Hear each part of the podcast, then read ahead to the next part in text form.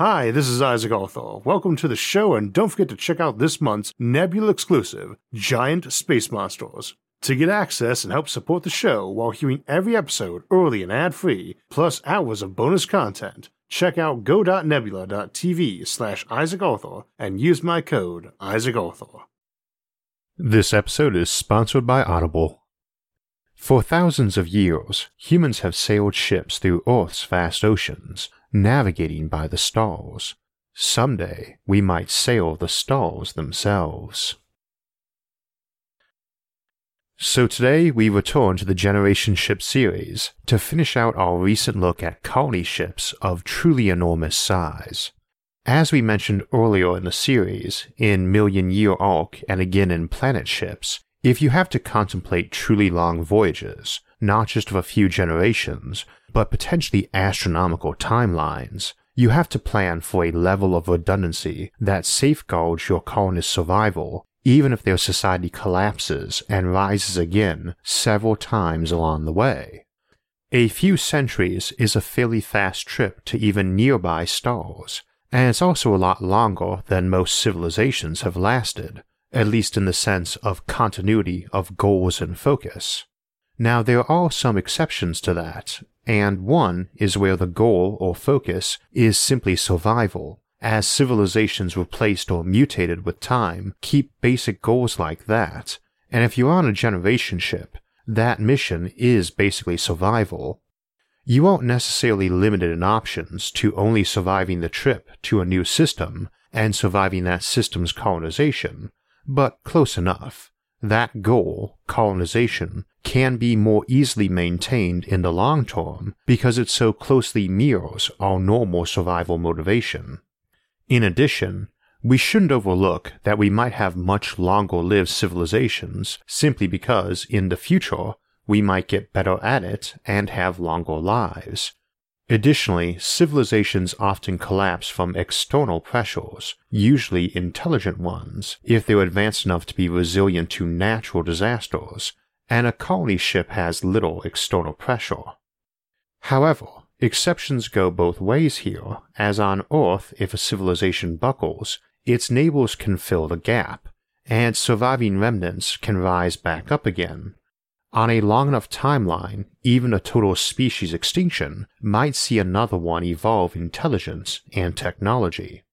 On a spaceship, both of these are less likely, as the spaceship needs maintenance and is generally too small for much redundancy and diversity, at least in ecological and cultural terms. We discussed lots of workarounds to those sorts of problems earlier in the series, but last time we also argued that for truly long voyages, to other galaxies for instance, which might take many millions of years or even billions, you'd need a model for a spaceship that can survive that long, and the only example we've currently got is Spaceship Earth. The closer you can get your spaceship to being a planet, the more durable it is in virtually every respect. Of course, the Earth is not strictly speaking capable of independent survival. It relies on the Sun for power, and this, of course, leads to part of the reason this episode is named Fleet of Stars. We have a lot of ways to move a star, and a lot of reasons to want to move one or several, and we'll look at those today. But there's a second aspect of that name I want to comment on first. A point we've made before, most recently in Hitchhiking the Galaxy, is that transporting people over interstellar distance is very energy intensive, the amount of power needed to push along spaceships that might hold several thousand people at an acceleration rate of 1g is, depending on how spacious the ship's accommodations and cargo holds are, either enough to easily power our entire modern global economy on the modest side, or enough to light the entire planet up as a second sun. As a result, not only might travel to other worlds be frowned on as wasteful of energy beyond initial colonization, and because ships with such energies are effectively doomsday weapons, but also because of sheer light pollution. If you've got thousands of big ships going to and from your solar system on any given day, it is going to look like a literal fleet of stars. Science fiction often fudges scale by letting us see spaceships from the cockpit or bridge window of a ship they are fighting, which is highly unrealistic, but only in terms of making them out, when they'd probably just be radar blips. In terms of brightness, though, they actually would look like bright little blips when their engines were on, even millions of kilometers away. Nobody would ever need a telescope to see a bulk freighter decelerating as it approached their system, let alone their planet. But getting back to the energy wastefulness notion of interstellar travel, we often point out that it's enough energy to accelerate one person up to relativistic speeds as it is to keep someone alive and in luxury on a planet or space habitat for a million years or so. Thus, a lot of cultures might frown on casual travel. As we've noted before, this doesn't apply to colonization, since you can grab orders of magnitude more energy by going to a new and unused system. It's a huge investment of energy, but for a vastly larger reward. There's an implicit assumption, though, that these trips are way shorter than a million years, and that life support on such ships is a tiny fraction of their total energy budget being the same as what folks on a stationary space habitat back home would use. Thus, while bigger is better for spaceships, you also want to go as small as you can too, to save energy, and not even colony ships or drone fleets for harvesting distant stars are exempt from this. When we start contemplating really long trips, though, not only is the bigger is better concept far more true, but that cost to get up to speed is no longer an overwhelming factor. The trips are just so long that the life support energy costs are no longer a drop in the bucket compared to energies needed to speed the ship up or slow it down. And as we noted in planet ships, for very large ships, you don't slow them down. You just send fleets of colonists out from that gigantic ship to nearby systems as you fly by. Now, the obvious assumption, especially given the title, is that it needs a power source, and Earth's power source is the Sun, so we need to send a sun with a planet around it instead. But realistically, not so much. We can do that, and we'll get to explaining how shortly. But when we say a planet ship, we are still talking about something very artificial, even if for no better reason than you need protection against all the radiation and debris you'd be hitting at relativistic speeds during your interstellar journey. You might give these things sunlight and make them spherical, but it's going to be an artificial sun. We do have a motive for moving whole stars as ships, but not just to move a planet.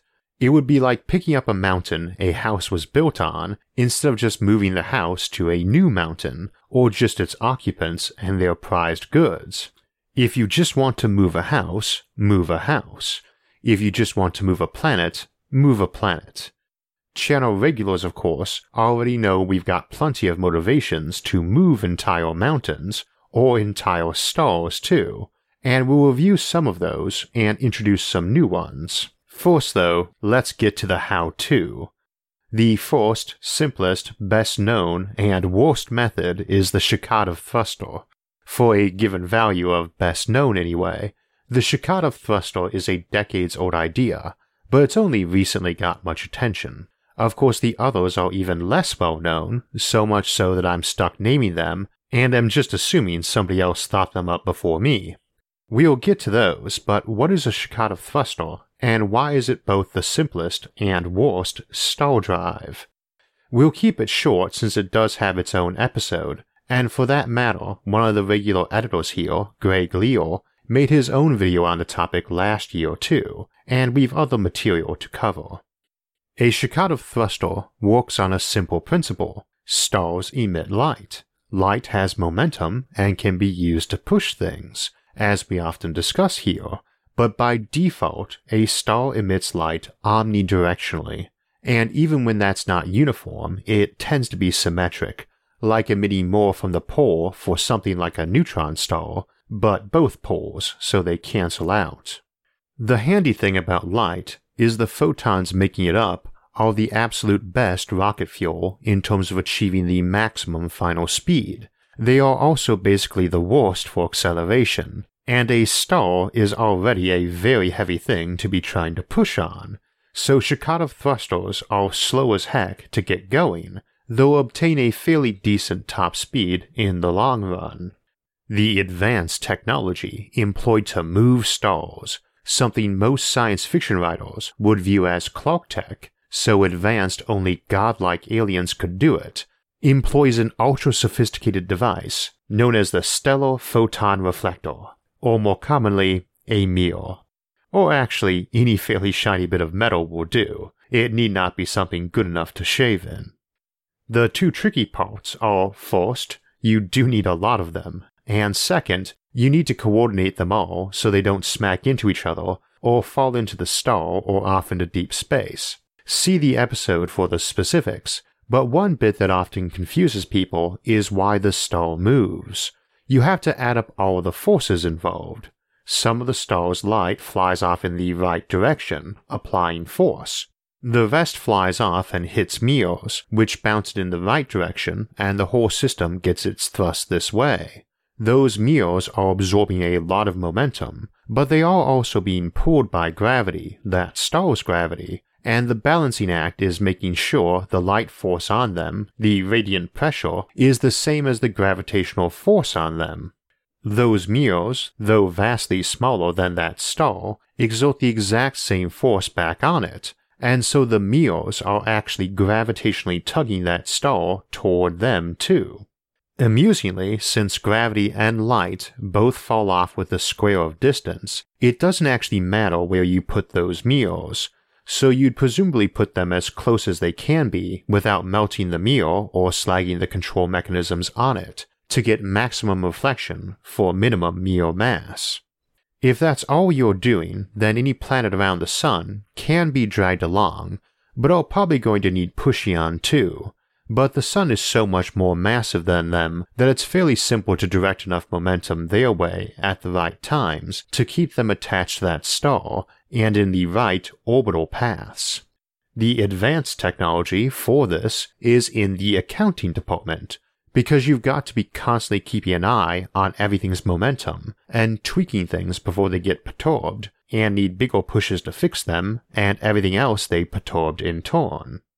So why is it slow? In our discussion of using solar sails or laser sail spaceships, we've often noted that you need 3 gigawatts a ton or 3 megawatts a kilogram to push an object with light at an acceleration of 1 g, Earth gravity. Assuming your Shkadov thruster was perfectly efficient, all light eventually ending up headed the right way, our own sun, massing 2 times 10 to the 30 kilograms, would need 6 times 10 to the 36 watts of power, 6 trillion, trillion, trillion watts, to accelerate at 1 g. The sun is hugely powerful, but nowhere near that powerful, having a luminosity of 3.8 times 10 to the 26 watts it would need to be 16 billion times more powerful to get that 1g or 9.8 meter per second per second acceleration. So instead, we'll accelerate 16 billion times slower, or about 0.6 nanometers per second per second, which is quite slow. And the usual concept assumes you only get to thrust with maybe half the total light, so it takes you a million years just to get our sun up to 20 meters per second. Of course, in a billion, it could be doing 20 kilometers per second, and would have covered about a third of the galaxy. A few notes.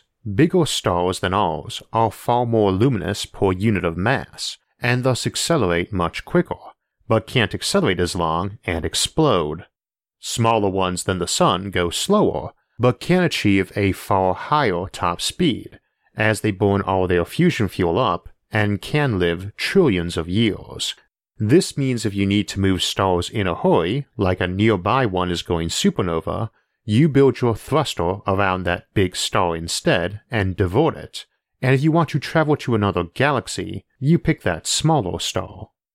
Now you can potentially speed this up a bit by directing light back down on that star too, heating it up to produce more light, but the better aspect is this takes us into a second and faster way to accelerate, a type of star drive which I'll just name the Helios drive, as it's more like a big sun chariot anyway, and I've never heard another name for it. The Helios drive adapts the technology we discussed in our episode on star lifting, our trick for mining stars. Here, though, instead of reflecting light down and magnetically steering it to blow off the poles for collection, we instead turn it into a big pair of rocket engines. Then we magnetically flip one of them back down so it's only shooting one way. This is now a giant plasma rocket engine, and it is going to let you accelerate far faster, but at the price of a lower top speed. You're shucking off matter to do this, not just pure photons, and it is basically going to follow the rocket equation for a fusion torch drive. You're star lifting so you can throttle it too, getting up to speed in, say, a million years, throttling it down or packing it up till you approach your destination, then unpacking or ramping it up again to slow back down. Ideally, you'd probably want to entirely englobe the star, and coming up with material for that is no problem, since again, this is the same technique used for mining materials from stars anyway. Interestingly, the timelines involved would mean a small initial colony could reach such a star and grow to be a K2 civilization, one that englobes a whole star, before it arrived at its destination, presumably a very distant part of our galaxy or another one. Also, since you can use this technique to purge stars of poisonous materials like helium, you could be gobbling up material from other stars or gas giants to use as extra propellant and fusion fuel, and thus get a higher final speed out of it, another fleet of stars. We have a few more ways of doing it better though. One, like the Helios drive, sacrifices higher speed for a faster acceleration, and that's the Nova drive, and its big brother, the supernova drive. If we take a stellar remnant, like a white dwarf, we can dump hydrogen on it and get some fast fusion. Dump too much too quick and you get a nova, the regular old kind. Dump a lot more on one, and you get the far more energetic Type 1a supernova. It's a lot of energy and released quite quickly, even just the nova version. Containing and directing that as thrust, and releasing it slow enough to be thrust rather than smashing everything, is no mean feat, and we discussed how that might be done in March's episode, Civilizations at the End of Time Dying Stars. Fundamentally, though, it's the same concept as a pulse nuke spacecraft like the Orion, which shoots nukes out the back and rides the blast, obviously scaled up a lot. However, in black hole ships last week, we discussed various ways to use black holes as ship drives and even very big ones, and one of those methods was what we think power quasars, thus giving us the obvious name of a quasar drive. This method is truly the best star drive, even if like the nova drive it is technically using a dead star, because it produces a vastly higher mass to energy conversion ratio and is basically a giant photon drive. And this is the behemoth we will want to use to move stellar masses around. It's also the most massive and most efficient of the types we've discussed, as the power source is more efficient than fusion, allowing a higher top speed, and can be throttled, since you can add mass in or not, Needless to say, you don't live very close to the engine, but that's true of all the others, and honestly, normal ship drives too. Handily, it's also one we can accelerate externally very fast too. We often talk about giving things a speed boost by hitting them with light or matter beams to give it a good initial kickstart, and the handy thing about a black hole is you don't have to worry about overheating anything by slamming energy in too fast anything you manage to get a dead center hit on the event horizon of that black hole is not going to splash. And like the planet ship, it can become a Gardner ship that never slows down and just keeps speeding up. Acting as a mothership that dispatches smaller colonizing fleets, it can easily slow down, which stops on worlds and build beaming stations to feed their dark mother, who can obtain highly relativistic speeds zipping through galaxies and leaving a thick trail of colonies in its wake. Like the planet ship, you can always abandon it if you don't want to do the next long voyage or can't aim it at another galaxy you can reach. Like the planet ship, it has a huge onboard power system that could support a civilization for quite some time. Unlike the planet ship, that quite some time is orders of magnitude longer than the normal star forming life of the universe, and you can crawl down its gravity well too, especially if you've been feeding it lots of stars to slow your own subjective time down. This is a ship that can almost cross the universe, not just from side to side, but from beginning to end. See the Civilizations at the End of Time Black Hole Farming episode for details, though we'll be expanding on that concept next week in Colonizing Black Holes. Alright, so the Quasar Drive gives us basically the ultimate generation ship, suitable for colonizing other galaxies, and fast enough to get us to many millions of them, while carrying enough material and energy to support huge civilizations for the better part of eternity. Indeed, it could be carrying whole stars along with it to use for propellant and living area if you don't want to hug the thing too closely. I suspect, though, you'd keep the whole thing inside some mega Earth or even Birch Planet arrangement. Build big enough, and you can even cheat some of the time issues by a mix of special relativity from your speed and general relativity from your mass, both slowing time locally, both of which are rather handy when trying to cover intergalactic distances without some form of FTL. Alright, so we've got the methods, but what's the point? I mean, why would we ever build this? Why would you be moving lots of stars? Well, we've got a few obvious reasons first. We just mentioned the colonization aspect, but I suspect you would never need to go this big even to colonize other superclusters. An artificial small black hole of substellar mass is probably something you can make, and is probably more than sufficient at planetary masses. We've got moving stars so they don't collide, or go supernova in places we'd rather they didn't. But to be honest, you probably have the computing capability to be figuring out how to avoid such things with far less effort by acting very early before you're thinking about using stars as engines. Not all stellar engines are for engines that move dangerous stars.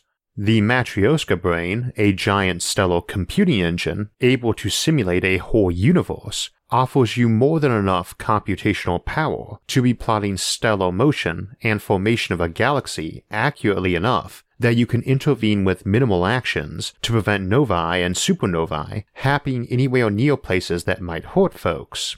You might need them occasionally, but not too often. And of course, a Shkadov thruster is an innate ability of any of the other stellar engines, a classic Dyson swarm of habitats, or a Matryoshka brain can reconfigure themselves to direct some of their energy and produce thrust. They also make phenomenal weapons, but we'll save that for next month. So why would you do it? Two key reasons.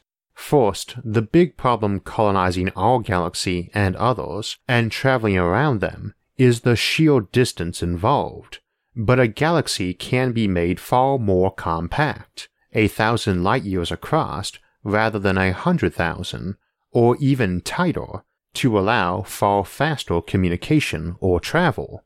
If you've got all that calculation and nudging ability along with big engines, you can slowly push everything into tight, stable orbits and make sure there's no elements likely to go supernova or ram into others a galactic super Dyson swarm, billions of stars orbiting as tightly as you can get without overheating everyone around a central black hole, or even some far cooler megastructures we'll talk about more next week. The second is that they can reach other galaxies, very distant ones, and they can move a lot of mass. Whether you are sending them there in the first place, or building them in distant galaxies, these are serious bulk freighters that can achieve a large fraction of light speed and carry or drag stars with them. You could use this approach to wrestle many thousands of galaxies worth of matter back home, not as stars, only red dwarfs could plausibly live long enough to survive the trip from more distant galaxies, and we wouldn't really want to pack stars in too tight for heat worries, but as raw material for building or fueling your megagalactic civilizations. Of course, you might bring a lot of red dwarfs home from distant galaxies, hoarded along by massive quasar drives, and maybe so many of them that they won't fleets of stars, but whole armadas. Or for feeding the giant dark monster in your basement, but we'll discuss that more next week. So, throughout this series, we've been looking at generation ships, especially the impact of them on the culture that might develop inside one that is on a truly long voyage, and there's some great books on that theme, like Gene Wolfe's Book of the Long Sun, Harry Harrison's Captive Universe, Poul Anderson's Tau Zero, Arthur C. Clarke's Rendezvous with Rama, and many more. One of the best of these is Robert Heinlein's Orphans of the Sky, our book of the month sponsored by Audible. Orphans of the Sky is one of the first books discussing generation ships, and written well before the space age, and an inspiration for so many later stories where the crew forgot they were even on a ship.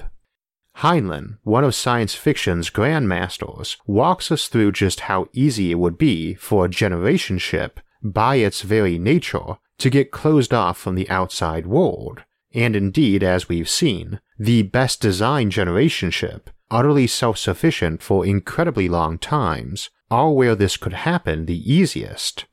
You can pick up a free copy of Orphans of the Sky today just use my link in this episode's description, audible.com slash Isaac, or text Isaac to 500 500 to get a free book and a 30 day free trial. And that book is yours to keep, whether you stay on with Audible or not. And if you don't enjoy the book, you can exchange it for another book, no questions asked. But if you do enjoy it, and you will, there are many other amazing books by Robert Heinlein, and you can find them there on Audible too. So we were talking a little about interesting things you can do with black holes today, and next week we'll get into those in detail and show some other advantages they have, which might make black holes, natural or artificial, far more interesting to future space pioneers than planets and stars in colonizing black holes.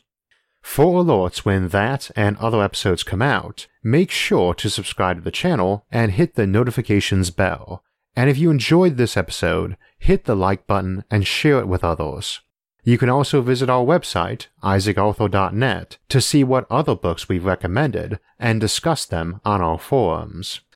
Until next time, thanks for watching and have a great week.